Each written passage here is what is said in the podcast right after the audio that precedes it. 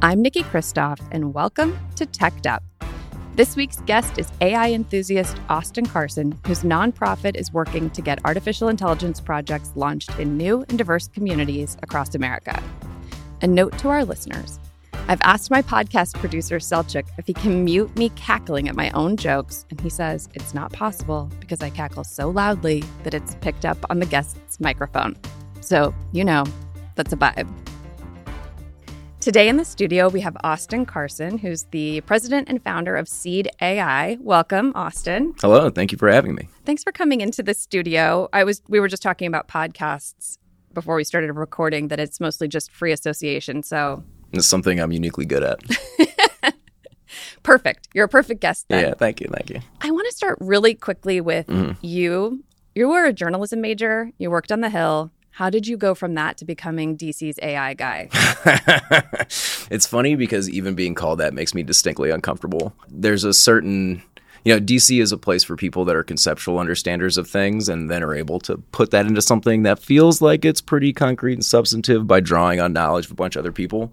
And so I would say that's pretty much how and why to be as succinct as possible. But ultimately, I came up doing comms on the Hill, and then I was just kind of the token nerd in all of my offices I've ever been in. And so my first legislative director was like, Man, you will not shut up about this stuff, and I hate it. Would you please take over tech policy in our office? And so from then on, I just kind of gravitated further and further in that direction until at the time at which I worked for then chairman, now ranking member Congressman McCaul. I pretty much only did that. I like ran the legislative office and then only worked explicitly on tech issues. So about the time I left the Hill and went to run, be the executive director of a think tank called Tech Freedom, I had gotten really involved in reading about AI, learning about AI. I mean, this is 2016. This is when I think it had started to get further and further into like the popular zeitgeist or the popular mind share as a function of it being integrated into more and more products, right, at a larger scale. You know, and I think at that time was when we were like, okay, Netflix now has a sophisticated recommendation thing. Google, of course, Amazon, of course, Twitter, of course. I was looking to put together a project not dissimilar to Seed AI, and one of my mentors recommended I reach out to NVIDIA and talk to them about it. And NVIDIA was like, mm, or you could just come work for us, which would be nice. And so I worked at NVIDIA for three and a half years, and there is no better place that I could imagine to learn about kind of the ecosystem, the nuts and bolts of artificial intelligence, and then the building blocks and what it takes to put it together. And because NVIDIA is on, you know, primary level like a computing platform company, right, that has pivoted aggressively towards AI, it gives you visibility into what is everyone making? What is the next generation of technology? Like where are things really going? Where's investment? So it gives you kind of half a dream of what AI is and could be, and then it gives you a half very practical, like this is where money is actually going. Okay, so we're going to talk about Seed AI, which mm-hmm. is this nonprofit that you started last fall. But before we do that, mm-hmm. there are right now in the zeitgeist a lot mm-hmm. of buzzwords that everybody's talking about: metaverse, mm-hmm. Web three, NFTs. Obviously, non fungible tokens and crypto, which I would set in a different category. But a lot of this stuff mm-hmm in my opinion, it's theoretical. Mm-hmm. Sometimes I would say even marketing concepts mm-hmm. more than mm-hmm. actual new technical concepts. Mm-hmm. I've been to Web3 and I had to interact with a jillion intermediaries to get there. Mm-hmm. So I've been to Web3. I have. been I, to the future. Yeah. I've yeah, been to the future and yeah, I paid a toll at, to a bunch of different companies. So these seem like concepts and theories that aren't in practice. And you said something at South by Southwest a couple of weeks ago about there was this fear or maybe discomfort or maybe people were looking toward the future of what mm-hmm. artificial intelligence could be like. And you said something about how we're already there with what we thought would be 50 years from now. Mm-hmm. Can you talk about that a little bit? I'm taking a little bit of license with what people are referring to in that instance, but people generally talk about artificial general intelligence as kind of the holy grail of AI or the thing they're terrified of, right? People think of artificial general intelligence as, again, right now, AI, broadly speaking, is good at a thing, right? A specific narrow task. I explain AI to people as there's two sides of it. There's training AI and inferencing AI, and those together make quote AI. Training AI in normal narrow applications is like you're going to learn how to cross a street. And so you're born as a baby, right? And every time you go up to a street and start to cross a street, you're training this fuzzy probability thing you have in your brain of what crossing a street's all about. Sometimes you run across the street, your mom will grab you, and sometimes you almost get hit and whatever. And so over time, you get to the point where you're walking up to a street and you don't even think about it. You have a fully functioning model of what crossing a street looks like, right? And the next time you walk up to a street, that's the inferencing part. So big computers come in, they do all that crunching of probability stuff. It makes this inference you can cross the street or not. Most of the time it's unconscious, right? Now where we're getting to now is closer to how our own minds work. Normally, all the other information about crossing the street in an AI has been kind of blocked out, right? But now we're getting to the point where we're just pouring a ton of data into these machines, not necessarily just totally tagged and labeled down to what is crossing the street stuff, but now it's just a ton of stuff. And so instead of it being like okay, I'm filtering out everything else. You're like, oh, okay, I'm kind of learning how cars move, right? Or I'm kind of learning what the weather is like. And it's not quite the same, but if you look at the kind of cutting edge AI technology today, it just cobbles together the different connections between the data points. And then generally the system was designed to just understand human language and say, like, what's next in a sentence. And yet now that they had used all that information in there, the system's developed general capabilities. Like it can write long form text, it can generate out code. As soon as they realized it could generate out, they being like large companies realized it could generate out code, they all started making no code platforms. So now you've gone from a thing that can help you write an article to a thing that can pretty much write a whole article to a thing that can also write code. And they figured out how to use the same types of models to generate images, to generate uh, video, right? And also to process and understand that. And those, ever since that technology came out, we've been in a new epoch. Now we're moving into, again, more novel technology. And now we're moving into a space where we unquestionably have general artificially intelligent technology, right? More general. Now, again, it's not totally general. It's not, it has a human mind state, but that's not going to stay that. I mean, if you look at Yann LeCun, who's one of the godfathers of AI who works at Facebook, he just put out a paper about you know what it, what does a truly general AI look like? Does the, it look like Scarlett Johansson? Maybe. These are incredible tools still, right? They don't have they they don't have agency in the sense that without a prompt an AI doesn't do anything, right? Yet. So wait, okay, yeah. let's back up mm-hmm. a lot. Okay. Normally okay, I okay. say I always say let's back up a smidge, yeah. but we're going to back up a lot okay, with you. I've worked in tech forever. Mm-hmm. And when I was working at Google, there was mm-hmm. something called Google 411. You could call a number and get information. Mm-hmm. You could like that do it. is very funny. Okay, so it yeah. was a phone number, mm-hmm. and you would call Google 411, and the idea was they were collecting. What year is this? It was 2007. Hell yeah, carry on. and they were collecting voice snippets mm-hmm. for voice search.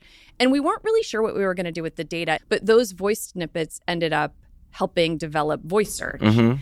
And then once we got early, early prototype voice search, I would be driving back up to my house in San Francisco. I lived right by the ballpark, mm-hmm. and I would say, what's the score of the Giants game? Because mm-hmm. then that would tell me what the traffic was going to be like. And over and over, it just said mm-hmm. Chinese checkers. I'm like, I'm not saying Chinese checkers. I'm saying Giants game. Yeah. So first, I think even before you get to predictive, meaning mm-hmm. what's the next word, it was just trying to recognize what the mm-hmm. heck you were saying. Right. And even now, we get these harrowing stories of misidentifying what's in a photo. Right. Right. With sort of recognition. Mm-hmm. Then prediction, which you were just talking about, which is like, what's the next word?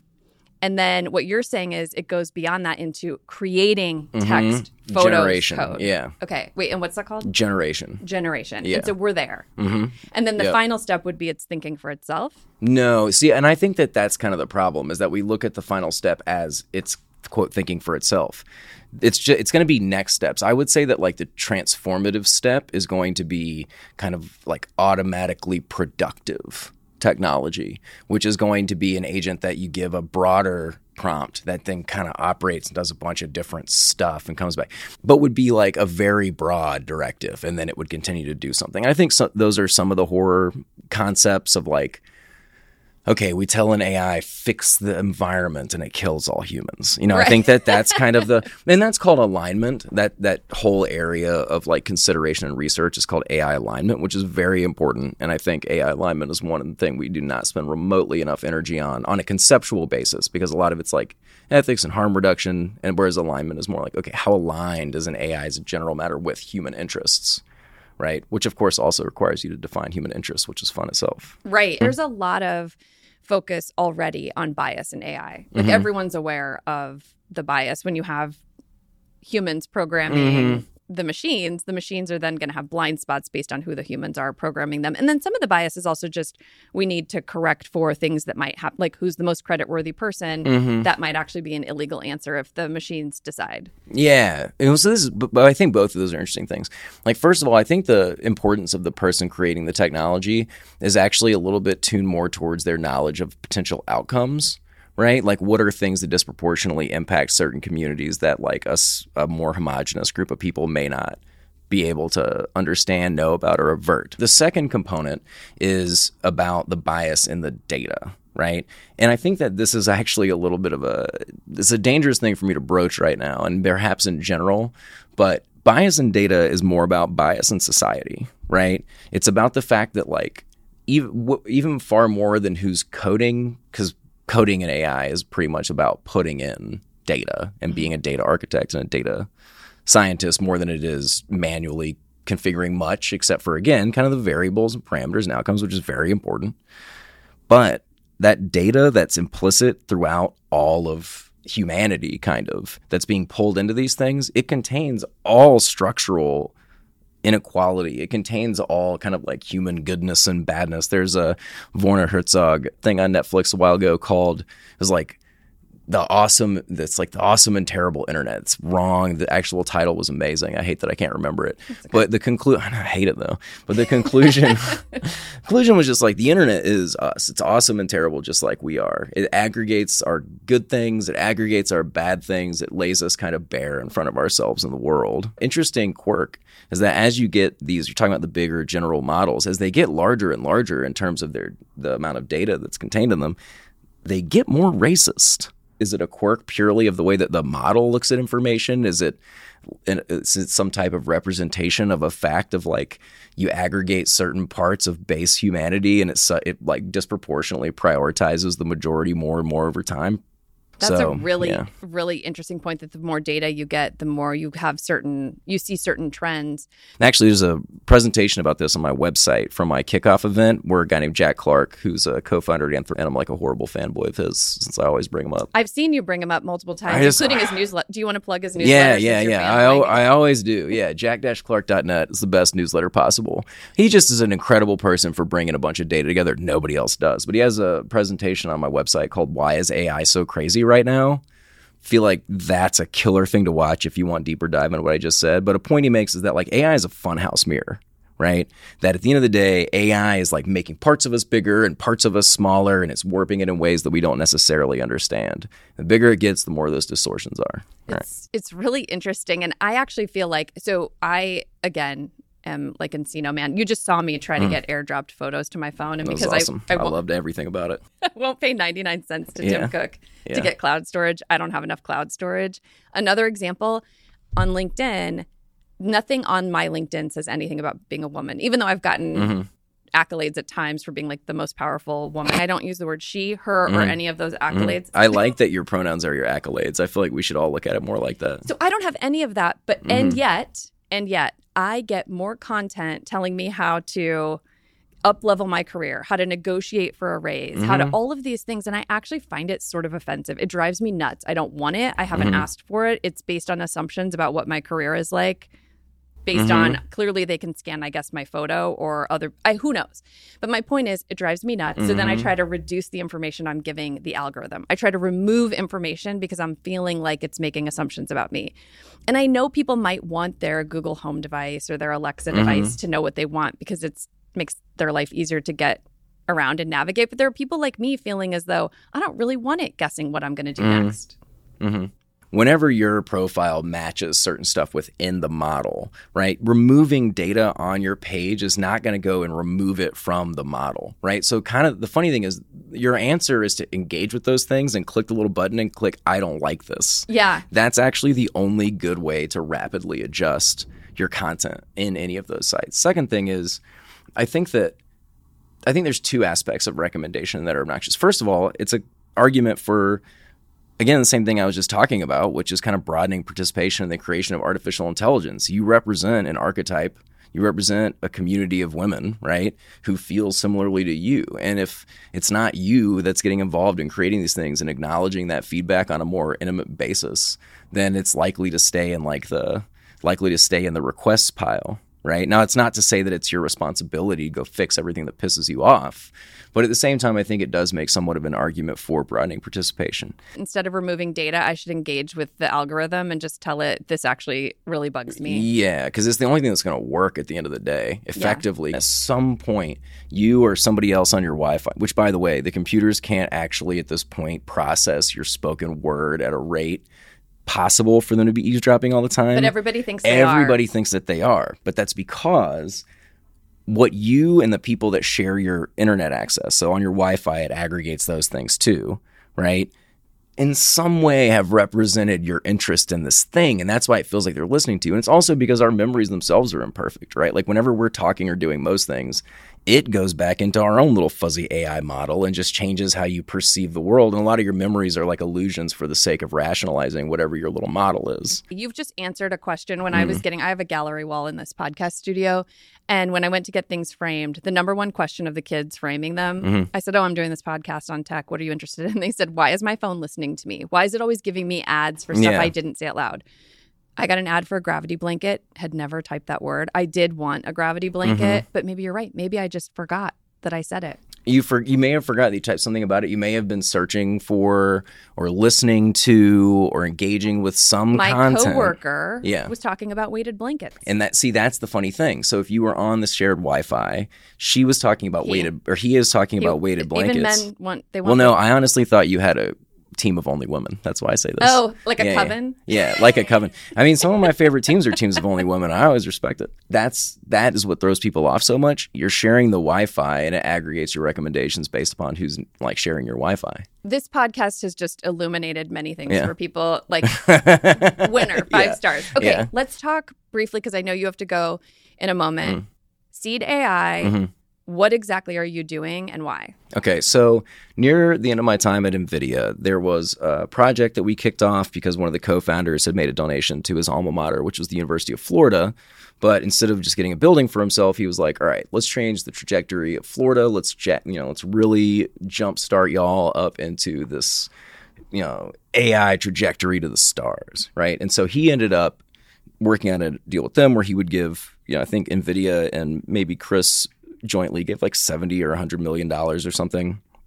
And then, which everybody listening that wants free computers was Chris can't get a gigantic free computer from Nvidia. That was we'll a, drop his email in the man. I'll tell you, a lot of people really was like, "Whoa, free gigantic computers going around? What's that all about?" I'm like, no, no, stop. Anyways, and so we kind of worked something out where the state and the university combined would put a huge investment behind building up AI curriculum, hiring new researchers, hiring new educators who could teach AI side, like start working out deals with you know the surrounding both like lower research capacity and minority serving institutions to help take their AI across the curriculum. And so it was about getting a powerful enough computer to do cutting edge AI research. It was about them having a big body of data, and in Florida's case, it's a big body of healthcare data, right? That they have, you know, the federal data protections, they have the necessary agreements in place to securely use that data. It required investments in educators, right? And required investments in talent right? And then it required partnerships, right? And curriculum designed for those partnerships to help lift up the surrounding school system areas and especially those parts of it that are underserved. And I really loved it. I thought it answers a lot of questions that people have been asking. I think it helps take some of the base components of understanding AI and also puts them into a very practical form. And I really wanted to run hard at trying to make that a policy kind of like a key policy priority or a key area of engagement. Um, of course, it's a little bit difficult to do something like that at a company because it is inherently such a big tent enterprise. There needed to be balanced, and I needed to have the ability to work proactively with, you know, public and private stakeholders, right? So I took off at the end of last year, had my kickoff event. And since then, I've been working to kind of build out into, and, and the reason it's called Seed AI, as I just described these components, I mean, effectively, the operating principle is you have a lot of communities that don't have access to these aggregated resources. And I'm trying to help focus that specifically into this idea of we can start from a concrete example, we can start from a template, we can create modular kind of modular components to that that we can use to adapt to all different types of communities. And then you can focus investment both from the public sector and from the private sector to build up durable, long term AI ecosystems. And so, like I said, I call it seed AI because you bring together these components, right, into, to not overly stretch the metaphor, into a seed. And then whenever you pop that anywhere, you will generate a form of AI mm-hmm. ecosystem. So the idea is you're standing up individual projects mm-hmm. that bring together different parts of the ecosystem that makes any project mm-hmm. work in tech. But mm-hmm. in, in, this case, it would be government resources, potentially corporate resources, philanthropic resources, educational resources to have one ecosystem, one project that you're building. And each one of these projects could be a brick in the road of the foundation for America's AI mm-hmm. path. Yeah, yeah. I mean, that is kind of what we hope. You're just going to have foundations that are custom cut for each community so that they can build with their greatest strengths and address their greatest concerns. So they're bespoke. Yeah, it's a bespokeness, but each one is built of the same blocks, to your point, right? And so you know, it's not just a convening exercise with Seed AI as much as it is like, hey, we have, you know, we have this plot right? We have this plot. We know all the things we need to build this thing, right? And we're just asking you each for your information or for your contribution into doing this. And if we do successfully put this effort in and build this foundation, we know there's a ton of energy to fill it. And if you think about China and the mobile first generation, right? And what that did for for China's tech scene, for what it did for kind of the adoption of the entire country of an entirely new, entirely new class of economic and technological participants. I mean, I think we have an opportunity for an AI first generation, right? And some of that goes back to the earlier conversation about having no code technology, right? Having these increasingly general models where we're now getting to where like AI makes AI. Now you still have to tell that first AI what you want the second one. I mean, again, imprecise, but we're increasingly getting it to that point. And so as we approach like maximum accessibility for whatever current epoch, we have to be sure that when that happens, we are prepared to have as many people as possible being able to take advantage of that new environment so that we can spread the you know all the different reasons why we would do that. A big part is social cohesion. A big part of it is economic development. A big part of it is local competitiveness, leading into national competitiveness, right? In a way that without this investment we wouldn't be able to do because there's only so much shit a person like me can think of, or a person like you, or a person like everybody I've ever met at every tech company. Right. That's a perfect thing to end on. Yeah. There's only so much each of us can do if we're, it's not really convening, it's collecting of energy and resources and putting them into projects that are bespoke that are tailored to each community and, and channeling all this energy. And there is excitement if you're excited about it. Seedai.org. Yeah. Check out your sizzle reel and your and Jack Clark's content. Yeah, yeah We're going to yeah. drop a bunch of things into the show notes. Austin, thank you so much for taking the time. No, today. it's my pleasure. Thank you so much for having me.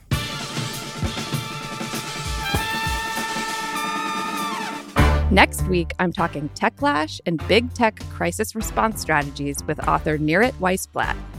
If you enjoy Teched Up, please consider giving us a rating or even better, a review. You may have noticed that the search function in podcast apps is pretty crummy, so your feedback really helps other people find the show. Thanks.